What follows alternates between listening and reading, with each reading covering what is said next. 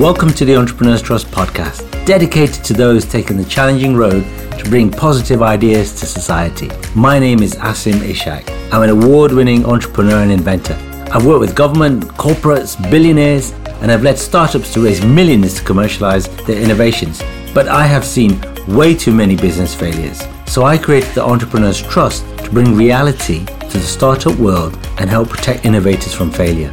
I work with entrepreneurs, coaching them to commercialize. I'm a consultant for growth and I deliver failure beating seminars with universities and accelerators. This podcast is my way of sharing great lessons from experts and leaders that I respect for our successful entrepreneurial journey. So sit back, relax, and listen in. Welcome to the Entrepreneurs Trust podcast. This is a podcast dedicated to entrepreneurs and innovators around the world. And we talk about the reality of the entrepreneur's journey. We don't talk about how glossy or how amazing, how wonderful it is. We know that, we feel that, and that's true. We talk about what actually goes on for an entrepreneur, the ups and downs, the truth they have to face, and the way they overcome it. And now we're in the midst of COVID 19, this pandemic across the world. And this is an interesting time for entrepreneurs. So I've got with me two amazingly intelligent entrepreneurs from Bulgaria. I have Radina and I have Peter from the amazing Hyperfold bottle uh, in Sofia. So I guess the title of this podcast is Kickstarter Craziness in COVID with a flat pack bottle. What a crazy title. So Radina and I, we met a couple of years ago when I was helping EIT Kickstarter, EIT Climate KIC, and you were there at uh, a seminar, and I and I came in after helping at the conference. I was a moderator on a panel discussion, and you showed me this amazing collapsible, uh, refillable water bottle, and I thought, wow, that's pretty cool. And here we are, like nearly a couple of years later, and you have everything about ready to go on your Kickstarter. So firstly, well done on making it happen and getting this far. But what I really want to understand is what it takes to for you both to get to this journey. So let's start off by getting an introduction to your business before you created this bottle. All right. So, uh, Radina. Yeah, thank you for having us and the invitation. Yeah, we've been uh, staying in touch since our f- first meeting in Dub- Dublin, right? It was the master class uh, about sales. Uh, yeah, how to uh, have a customer funded business. So actually, we're starting with customer funding actually so yeah we me and peter are the co-founders of hyperfold we joined forces together basically by applying to climate KIC accelerator two years ago and yeah we started uh, exploring the opportunity of this invention that Peter has uh, has been working a few years before that. So basically, yeah, the origami bottle is our first product, but there is a whole design technology behind it uh-huh. uh, that he has been exploring and uh, looking from different perspectives. And I I have a business background, so I joined him and we started uh, looking at different business models and how should we approach this, uh, let's say, uh, origami technology and what what problem is it solving in what uh, fields and how we can uh, actually commercialize this invention. So yeah, we we validated a lot of uh, things and at some point uh, we wanted to, to, implement this technology in the packaging industry more specifically consumer packed goods uh, packaging products. So, uh, and especially with the focus on reusability. So, we're speaking about reusable packaging solutions for consumer goods. But uh, we found out that it's quite difficult and also resourceful and time consuming to, to directly get into the packaging industry. So, uh, we decided that we'll be like it's better for us to be in control of what's happening and uh, so we started developing our own product that it's more of a consumer lifestyle product developing our own brand uh, that uh, will get to market with it. And it's a perfect product a very ubiquitous uh, common one that people like of all uh, ages and, li- and different lifestyles uh, would associate with so it's perfect product for Kickstarter. So we decided to launch on Kickstarter, and we'll be launching in the mid of May or the latest uh, beginning of June. Fantastic. long story short, this is it. Well, you, I think you made a long story long, but made it very interesting. So thank you very much for that. In fact, you've covered over the whole innovation innovation diffusion curve because you you started off talking about the whole invention and then the opportunities that you could address, but then you really focused on on a particular aspect of that where you're going to start first and dominate that aspect, and then maybe look at other areas. So that's really interesting. So thank you very much for that. And Peter, you're you're the inventor of this. Yeah. Uh, whereas the uh, the lady's going to make it into money. So tell me about how you came up with the idea. Uh, actually, my, I'm an architect, and I've been working as an architect for five years. It was like uh, ten years ago, and um, after that, I switched to to product design.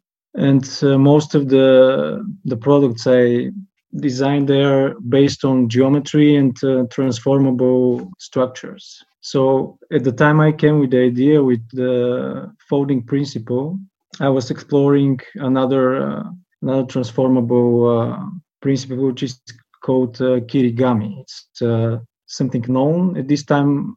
I was not aware that it's so, so known, but uh, um, yeah, I explored this direction. Came with the the foldable principle and switched to it and started to experiment. Uh, the first three or four years, it was like a background uh, for different uh, patterns because it's not just uh, one pattern, it's like a system of uh, different geometrical dependencies and so on. You can even make a very asymmetrical pattern to be foldable and very complex and asymmetrical shapes to be foldable. So it's not just the bottom. Yeah.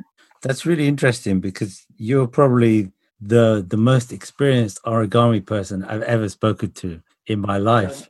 Actually, I was not interested in origami at all before that. No, so, but you've you've actually taken this to the next level and beyond, and you're turning something that you are playing with into something that you're creating with. And the next phase of your life is actually you're going to turn that into an income. So it's really interesting to reflect upon that just for a moment um, because you know innovators typically go for uh, something they're really passionate about or they see a problem and they want to turn it into money really quickly. Yeah. You know or they think it's going to turn into money really quickly. But you've been working on this for quite a number of years and it's been slowly developing over time. And it, you haven't actually rushed it until Radina has probably got involved what a couple of years ago yeah, that's right. Yeah. yeah.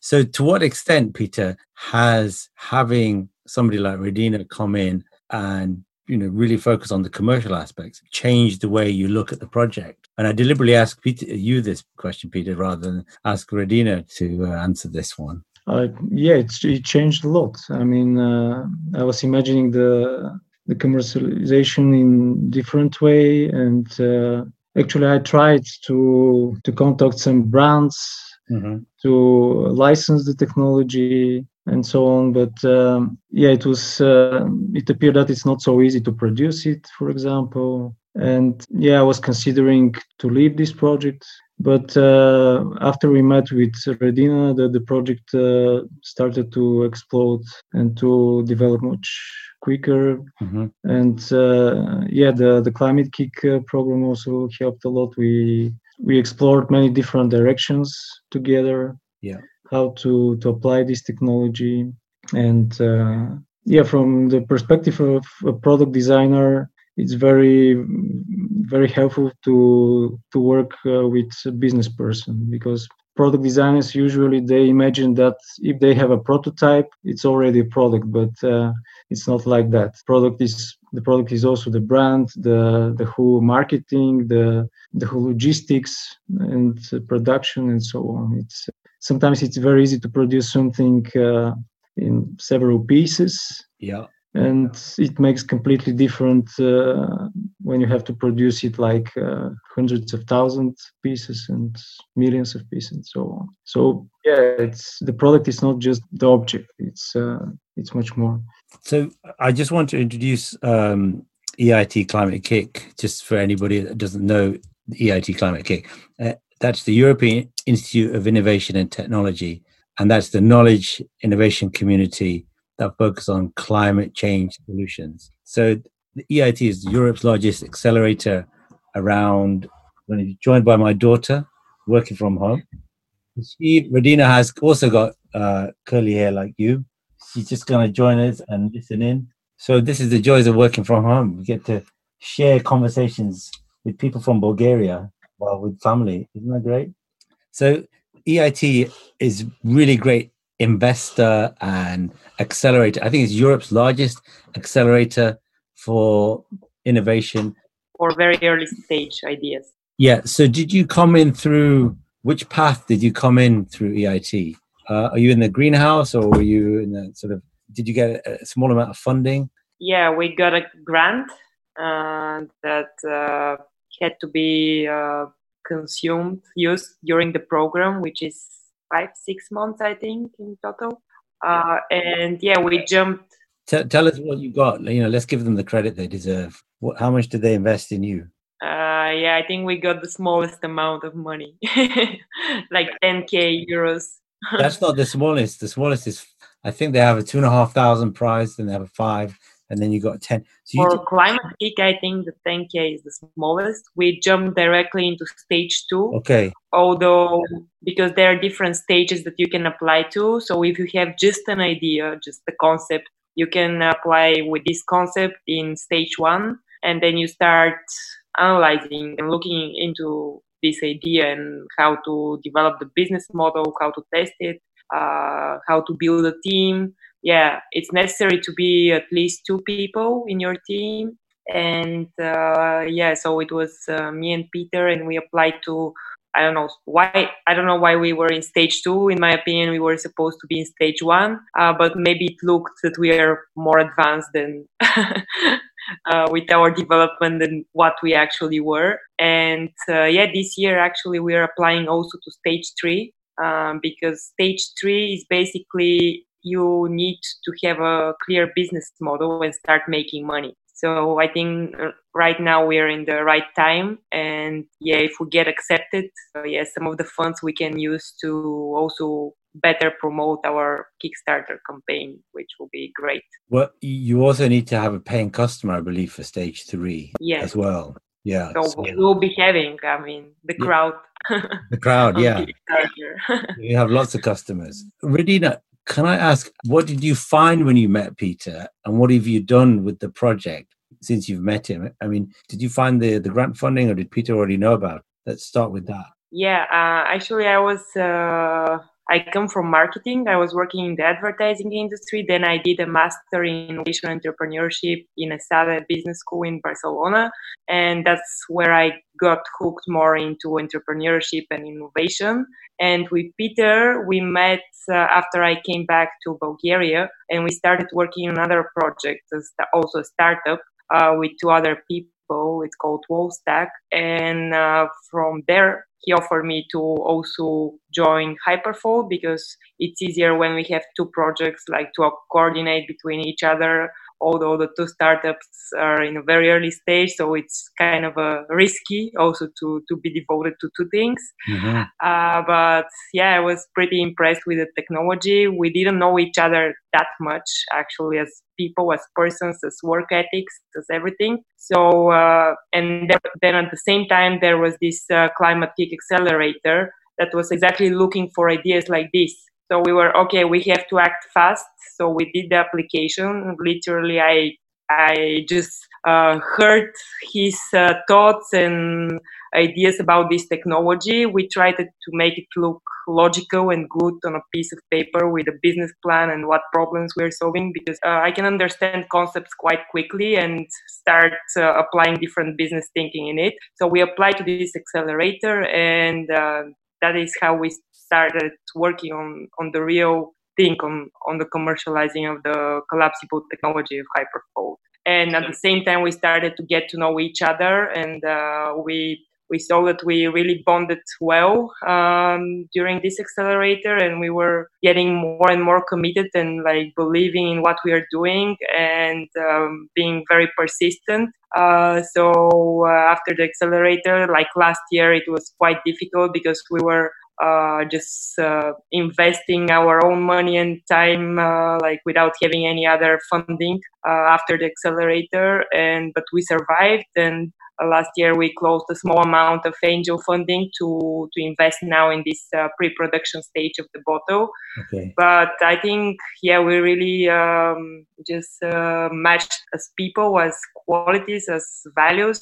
And uh, we show that we really believe in what we are doing and we are really persistent and uh, stubborn uh, and finding our way through because it's really like finding your way through with startup. I think and, you definitely have a very complementary characteristics. I mean, Peter much more strategic. His view of of what long term, what his view of short term is different from what your view of short term is a medium term. But he has sort of focused his time and attention on on the innovation, which should take time. It, it, sometimes you can't rush these things, I think, especially if it's something that you really believe in, you want to get right.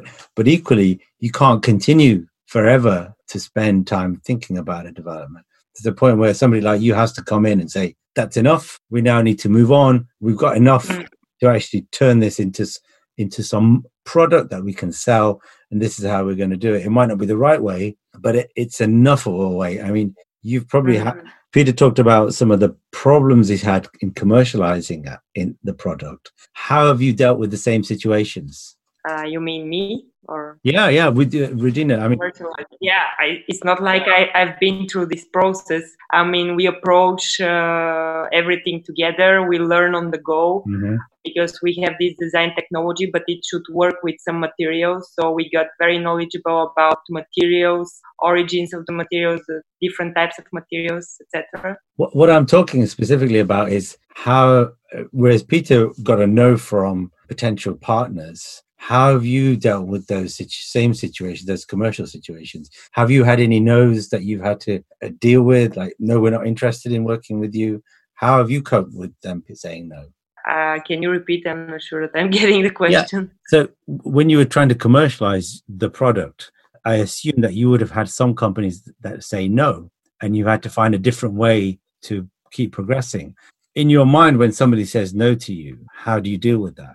Yeah, I try to understand uh, why are they saying no, and uh, is it too early for them? Because I think uh, what we were doing last year, we were pitching to big corporations and uh, with every no you learn something like why is it not why, why is it no for them mm-hmm. uh, what do you still need, need to develop to convince them what are they looking for uh, how is the environment changing because like with regulations with uh, i don't know shifting consumer behavior etc like especially in the packaging it's and speaking about single use plastics things are very dynamically changing. So uh, yeah, I mean, uh, you're studying building puzzles like small pieces out of the whole puzzle, and uh, with every showing up, you you know how how to better um, position yourself and how to propose your yeah show your value proposition more clearly, more developed, more tested. Yeah. So every no is uh, it gives you a lot of uh, insights about what is your exactly what you're doing and what you should be doing. So it seems like a, a, no is a reason for you to learn, whereas for Peter, it probably was a reason to pause and stop. Would that be correct, Peter, in, in how you took a no uh, when you were on your own? It was like, okay, they're saying no, that means no, and I have to do something else. Yeah. That's a very clear answer. yes.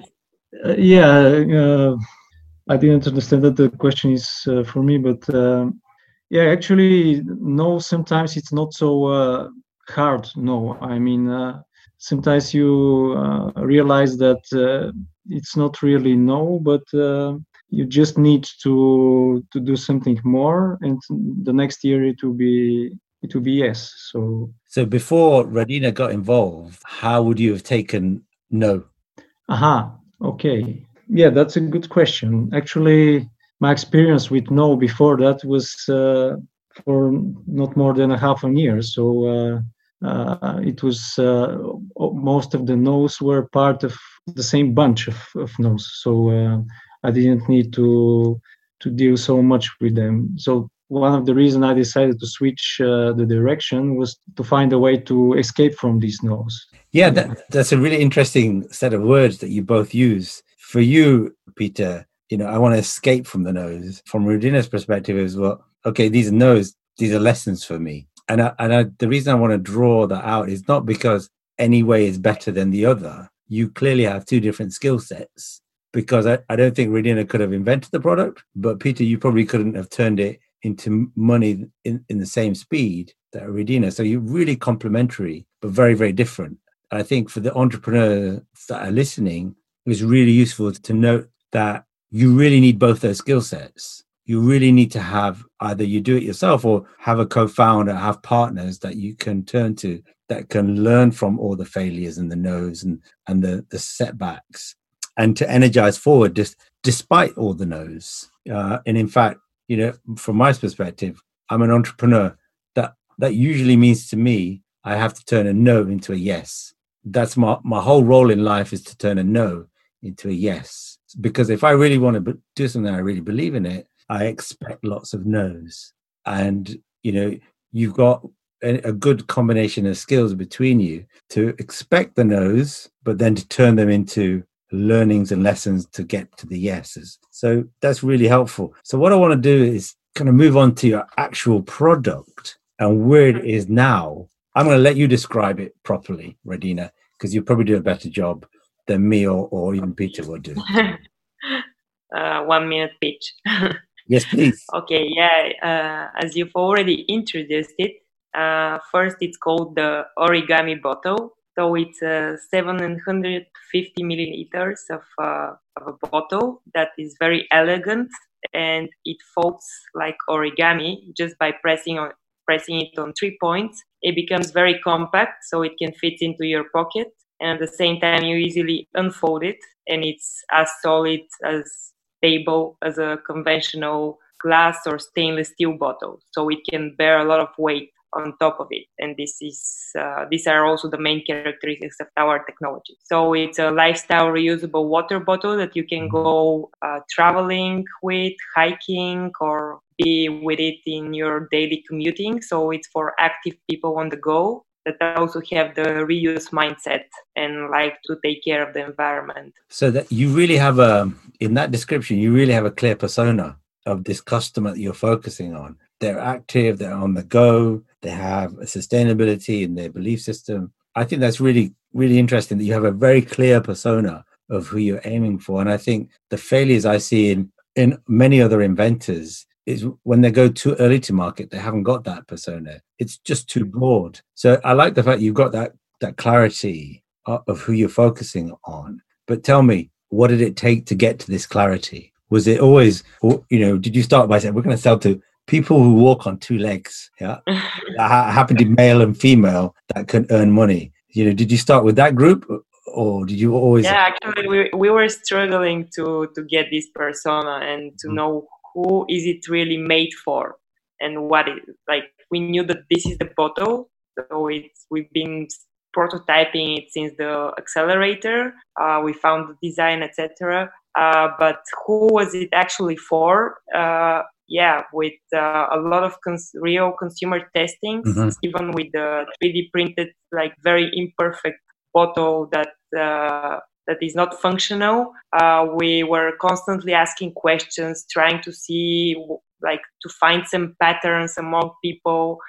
Uh, what do they care about? What are they passionate about? What is their real lifestyle? What they say, do they really mean it? Mm-hmm. So, with a lot of uh, like real conversations with uh, all kind of people at different events with friends. You start uh, getting to these niches of these type of people because you have to know who are you engaging with. And even with the kickstarter we have to know who is this really for and I'm a big fan of Seth Godin. Yeah. And uh, he's always um, listening to his podcast. Now I'm doing the marketing seminar, one of his workshops, and he's always asking, "What's it for? Who's it for? Why are you doing?" Yeah. and these are like so uh, fundamental questions that a lot of people, even with running business, they cannot reply these questions. Yeah, I, I like Seth's Seth's work. I, I'm I'm reading Purple Cow, and I read um, Free Toy Inside, and I think you know what you really got to focus on making a great product and shout about the the greatness of your product rather than having these silly features that don't really add to the value. And what I like about, I mean, it was instant, the obvious when I saw your product, how simple it is and how elegantly it's designed. I mean, you did a great job with that. It's just, it's a particular size, 750 mil. It's more than enough, but it's not too big. So it's a really good shape. I think in the USA, it might be too small. They probably want a three liter version.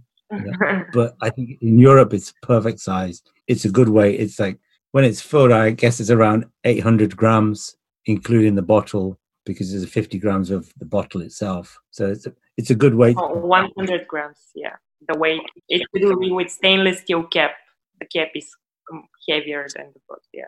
So that's really clever as well because you haven't gone for the cheapest material. You've gone for something that should last. Premium, yeah. Yeah, premium. Uh, and I think let's just talk about the pricing here. What price are you going to be selling this out at on Kickstarter? Uh, yeah, on Kickstarter, it will be around uh, $20, dollars Mhm. maybe a little bit less. We'll see. Like, we're still uh, waiting from our producers to confirm some specifics. But yeah, no more than 20 euros, which would be 30% of the retail price. 30% off the retail price. Yeah, so the retail price after Kickstarter will be around 25 $26. Okay. That's which is quite competitive for bottles, like in general. Bottles are becoming a social status symbol, Mm, reusable bottles. Yeah, I mean, you guys are accelerating that social status because, the, I mean, the bottles. My view on bottles is that they are getting very, very expensive, and we could be using plastic ones, refillable ones. But I mean, you've got something different. The fact that it does something different Mhm. makes it worthy of consideration. I mean, I have a a glass reusable bottle with a soft top. My children have got metal ones, and you know, I see people with plastic ones, and you've got them in lots of colors as well, which is quite. Yeah, we're testing now the colors. so, how many colors will you end up with? Do you think as a product? Uh, yeah, for Kickstarter, we'll probably offer three colors. yeah. And uh, when reaching certain goals, we can extend. Uh, yeah, we can have these stretch goals, uh, so we can add more colors depending on how much funding and bottles we sell. Yeah.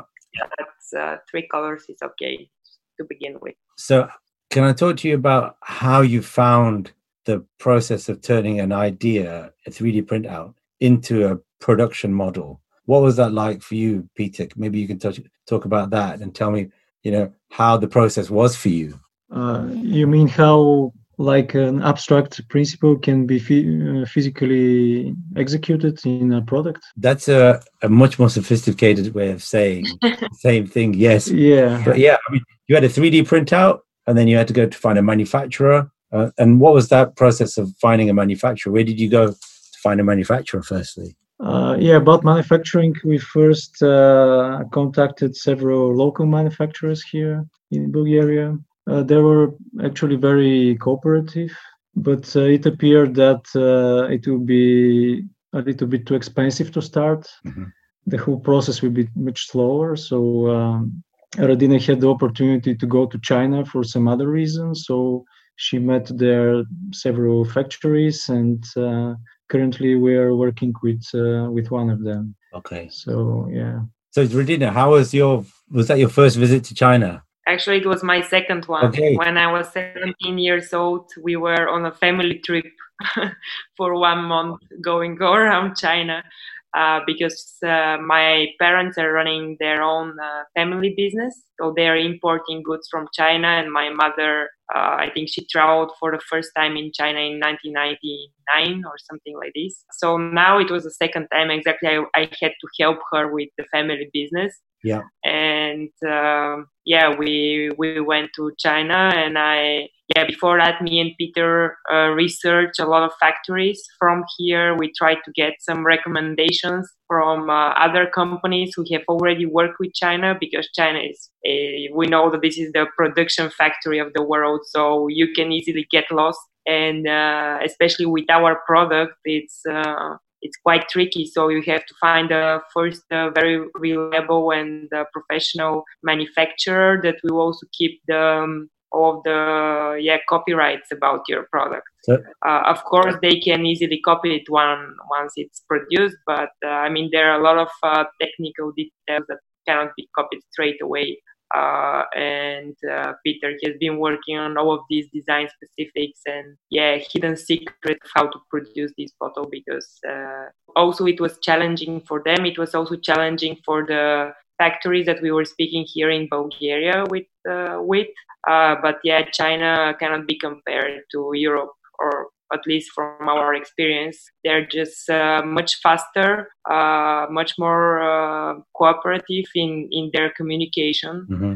I mean, not that it's easy to communicate with them. In our case, it's easy, uh, but uh, they just respond much faster.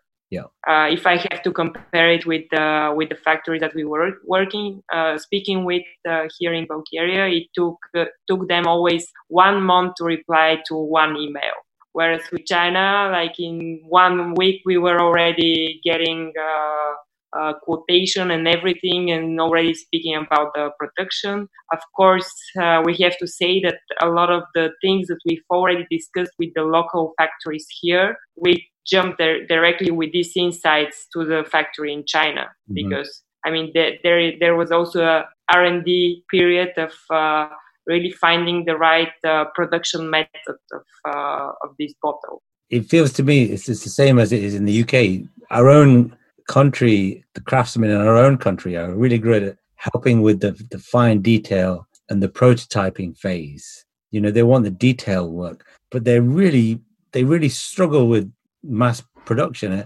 I mean, Trump has been criticizing China for taking the jobs from America, but they don't really take the jobs from America or anywhere else. They're just just a lot more willing and speedier and uh, enthusiastic about innovation. They are able to take our crazy ideas and say, "Yeah, we can kind of do that." I have a toy invention, and I went through. I went to Guangdong and Guangzhou, and I used Alibaba. So I went through the process. But for me, I went from Alibaba ordering my prototypes that I'd developed here in the UK to actually having a full production run. Um, and they were so enthusiastic, so quick, so straightforward.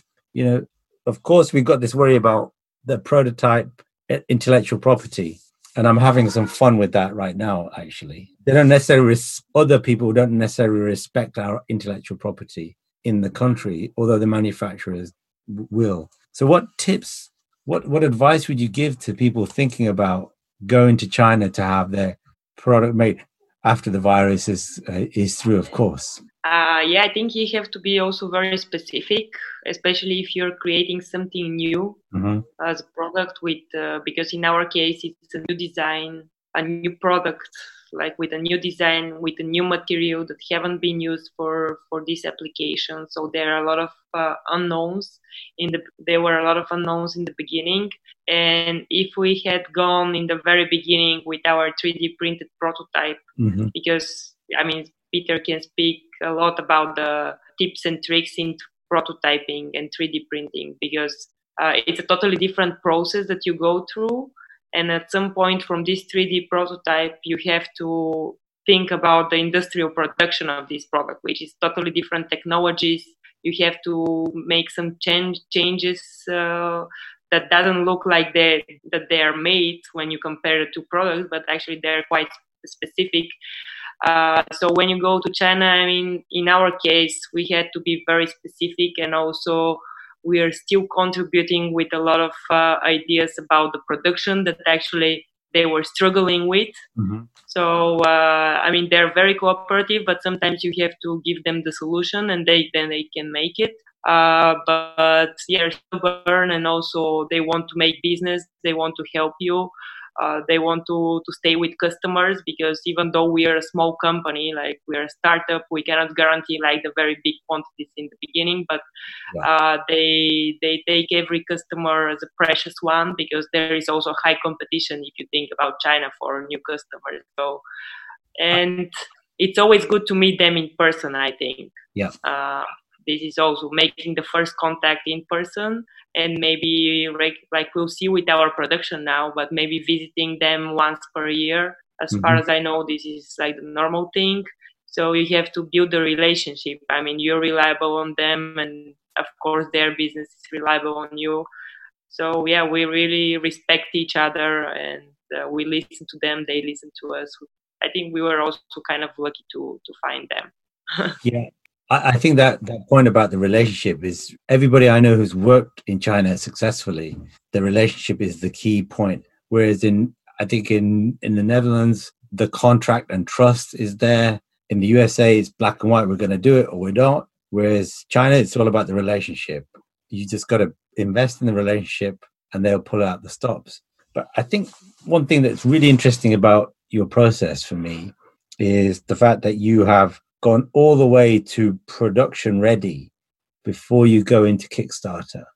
I, have been following Kickstarter and I've bought things on Kickstarter for a, for a few years, not a lot, but enough. And their products go on there with a 3D printout of this amazing thing, and then they get stuck because they are then they go to a manufacturer, and then they turn out, you know, that they can't make it that way. I mean, I invested in um, Tiko 3D printer, for $99. I, I paid more than that, paid 150 but there's no way they did, just didn't go enough into their production. So, Peter, what have you done to actually ensure that your product can be made? And actually, why did you go to that level of detail? And you because you could have gone to Kickstarter a bit earlier. Uh, yeah, it's uh, in our case, it's not so easy to to go to Kickstarter with just a 3D printed uh, prototype because um, yeah the product is very specific. It's um, the material must be very uh, tough and very reliable.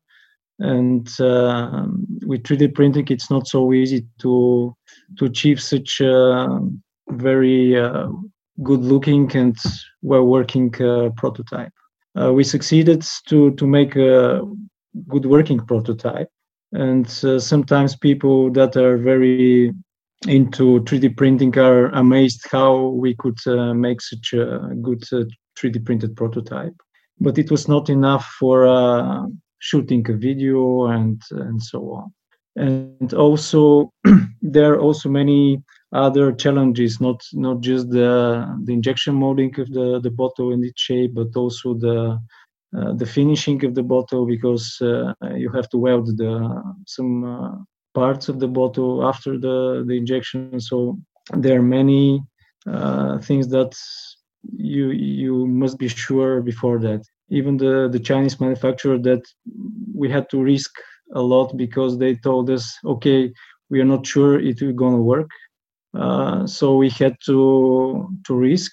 We paid the the whole uh, test mode just uh, to be sure that it it can be produced. So uh, you cannot just make a crowdfunding campaign and after that realize that uh, it's not going to be feasible. So yeah. So what what was it in your in your thought process that told you maybe I should just do some do the pre-production uh, version? I I did the same. I, I paid. I think I spent like fifteen hundred pounds for a very small handful of my beads, my toys, because I wanted a pre-production version. Because I, I, thought if, if I go to Kickstarter and it doesn't work, then I'm gonna I'm gonna get hung. You know, people are gonna hate me, and I, I just didn't want to do that.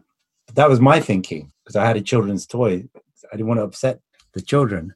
What was it in you that said to you, I, I, I just would, would rather take a bit more thought and just hold back a little bit uh, and take a small risk rather than a, bigger risk later on. Yeah, in uh, in our case, uh, yeah, it's uh, you cannot. It's not just about uh, the feasibility. Uh, sometimes you can think, okay, I'll do my best after the campaign and I'll make it, but it's also about the price because you you must know the the price of of the production because sometimes it's feasible but it can cost like three or four times more than you expected. So it's also very important to be sure that it's very feasible. Yeah. And and we know other we have friends that also had uh, successful crowdfunding campaigns and um, they they told us never make a Kickstarter campaign if you are not completely sure you can produce the the product. So when I coach um, uh, entrepreneurs, I always try and look at where the risk points are, and for me, the risk points are this ex- false expectation that everything's going to work out right.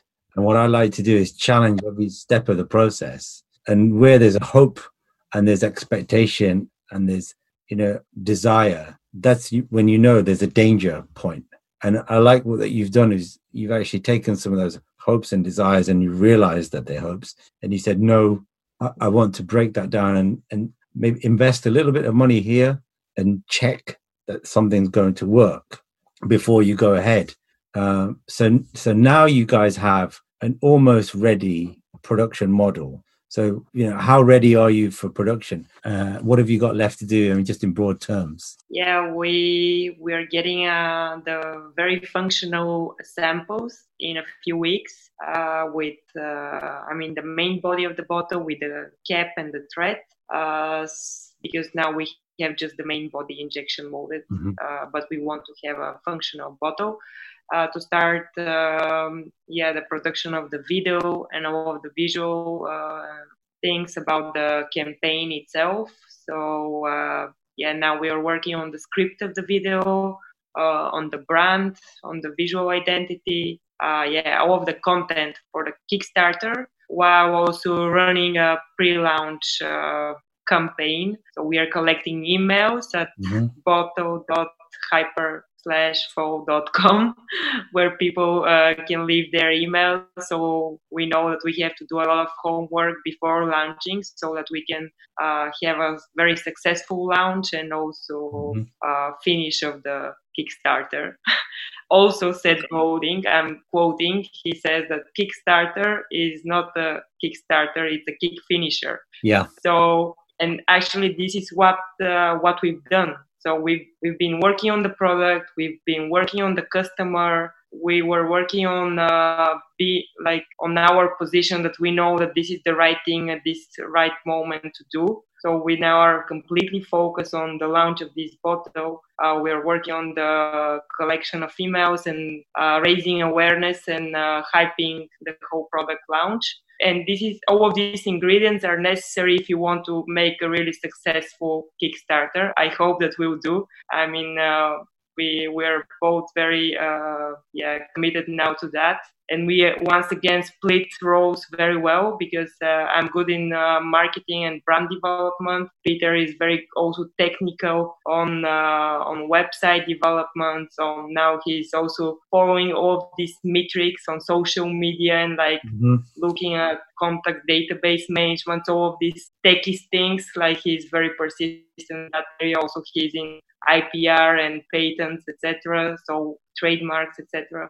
Uh, so all these things are really important for a good Kickstarter. I believe Kickstarter is really it's an excuse for people to. It's like the platform where people actually buy, and I think too many people assume Kickstarter is the shop that you will sell in. And you know, you you see projects go on there hoping that they will sell to the Kickstarter audience, but you really need to bring your crowd in before building a community yeah like we're really like also like it's selling the bottle, but building a community around it that will bring this technology to life and will open other doors because the bottle is the entry level to the packaging. And we want to make sure that people also understand that, that basically by buying this bottle, they're supporting our bigger mission that we want to replace more single-use packaging with smarter and compact saving uh, collapsible packaging that you can even imagine at this stage but uh, this is what we are aiming for. Uh, and that's why we want to start with the crowd and uh, to give people really a weapon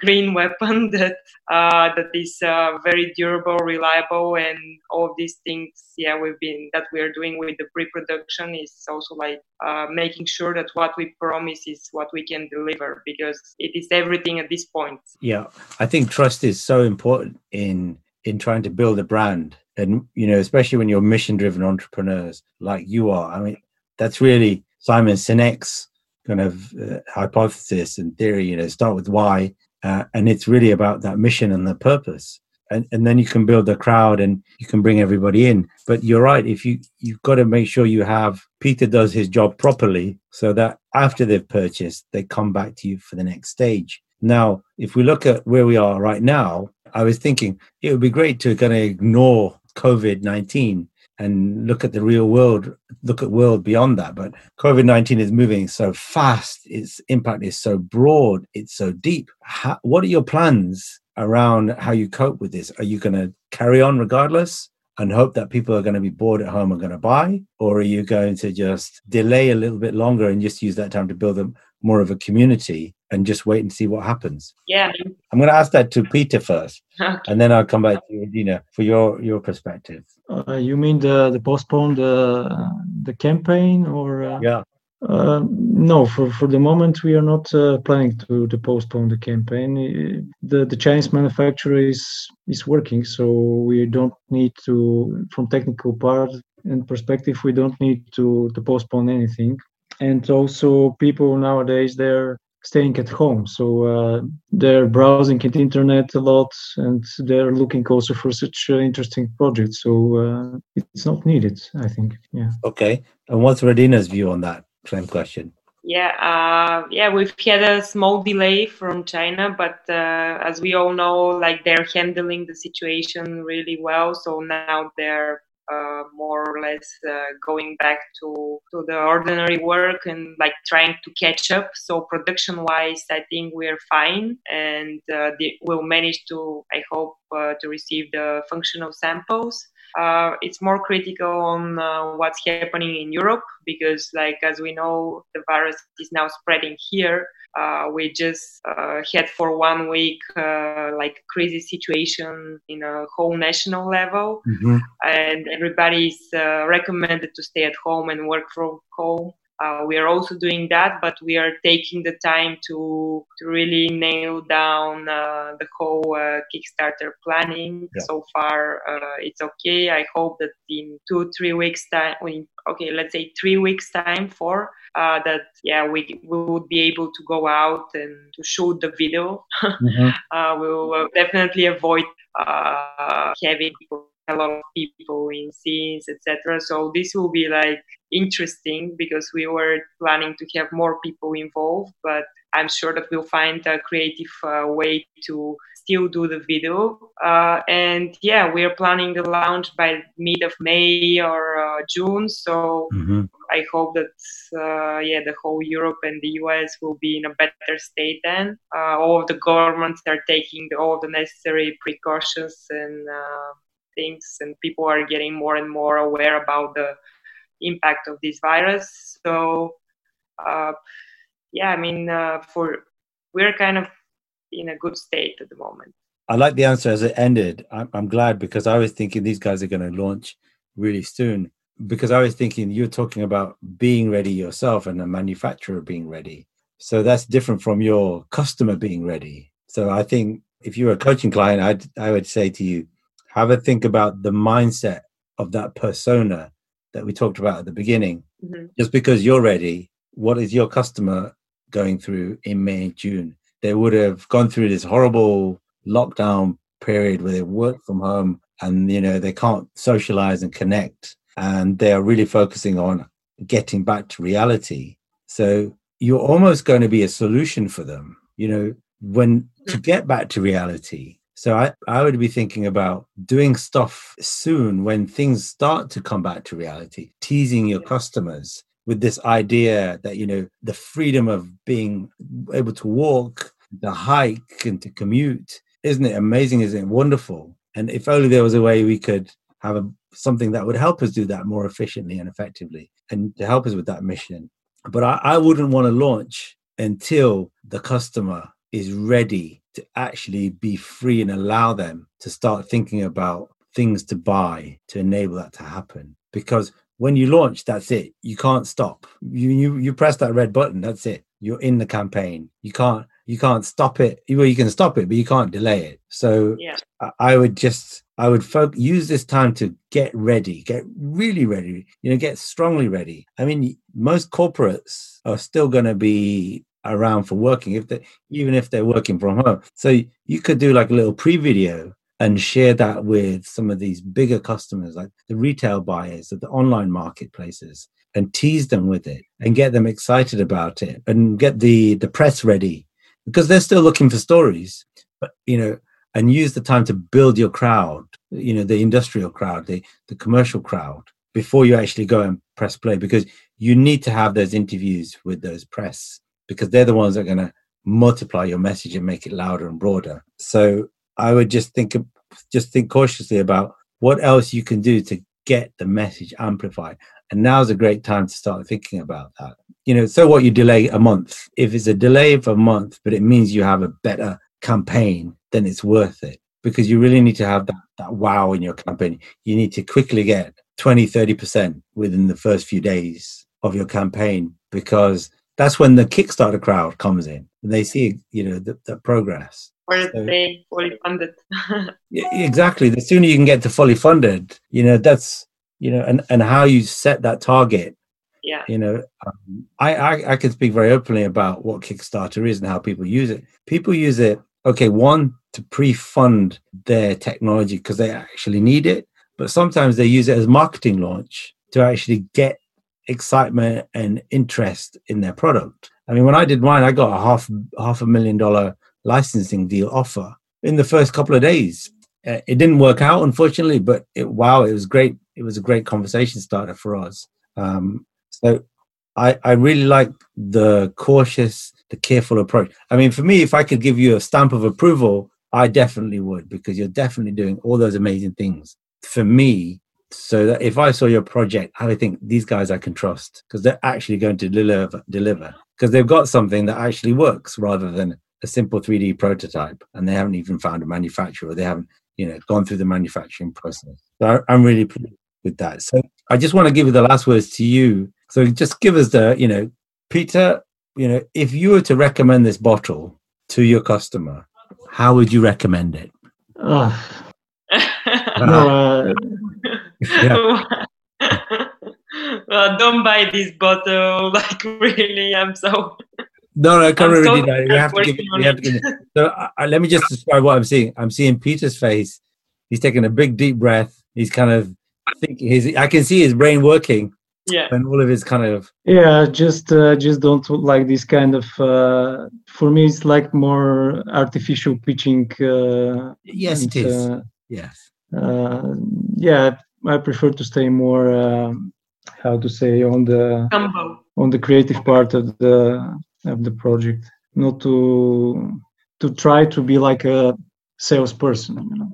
And uh, yes, some people believe that uh, everyone is selling everything, but uh, for me, it's not like that. I mean, so yeah, it's better, Adina, to to present it uh, in more uh, sales way, you know. Can I summarize that? I mean, what we've got here, we've got an inventor who spent like seven years of his life thinking about this product and is still really cautious about it.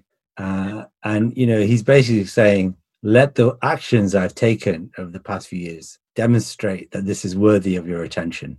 Uh, yeah. Yeah. Yeah.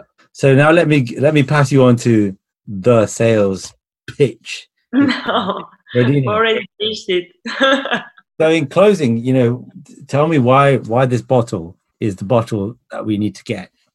And by the way, I'm not getting paid for this. I might get a sample or two or more if they if they really like of the product, but I'm not getting any paid any money. I've not asked for any money. I, I do this because it's a really nice product. I, I met Radina. I was impressed with what she was doing, and I thought it was great. So you know, and I, really wanted to talk to somebody about Kickstarter in COVID nineteen. So that's your your stage, Radina. Thank you. And your daughter. She'll get one. Yeah, there's two of us in this. Yeah, like okay. Um, so our origami bottle is a yeah very stylish, elegant functional, practical, and innovative bottle that has a bigger mission. And uh, yeah, we need people that really share our mindset and uh, take care of the environment and prefer to reuse instead of single use. So we're sure uh, they'll like what we've developed, and we would make sure that we will never let them down, and uh, we'll step on them to, and together with them, we'll leverage this momentum and bring the technology to to the packaging and have a bigger impact. Fantastic. So we are giving you this uh, messenger of our change. I really appreciate that. So, how do we find out about you after this podcast? Um, what's the website address? Is there a Twitter? Is there a social media? You can Google the origami bottle hyperfold. Uh, the domain of the website is bottle dot. Then you have hyper slash fold.com. Or you can just find us on social media. I think it will be easier. Facebook, Instagram, LinkedIn, Hyperfold. Hyperfold. Okay. I will put in a link uh, in this description to the podcast as well. Um, Thank you. And I and I wish you every success and wish you uh, you know that it achieves everything you hope and it's the beginning of the next stage of your career. So if you've enjoyed the, the podcast, share it with your friends. If you've learned something from it, let us know. And if there's anything more you want to hear about, share it with us. This has been the Hyperfold the origami hyperfold bottle with Peter and Radina coming from Sofia in Bulgaria and Asim Ishak from the Entrepreneurs Trust. Thank you very, very much. I hope you've enjoyed this podcast as much as I did. Thank you for sharing your time with us. Please let me know what you think through the feedback options. If you have any questions, please do get in touch. Until next time, this is Asim Ishak from the Entrepreneurs Trust podcast. Goodbye, take care, and stay really, really well.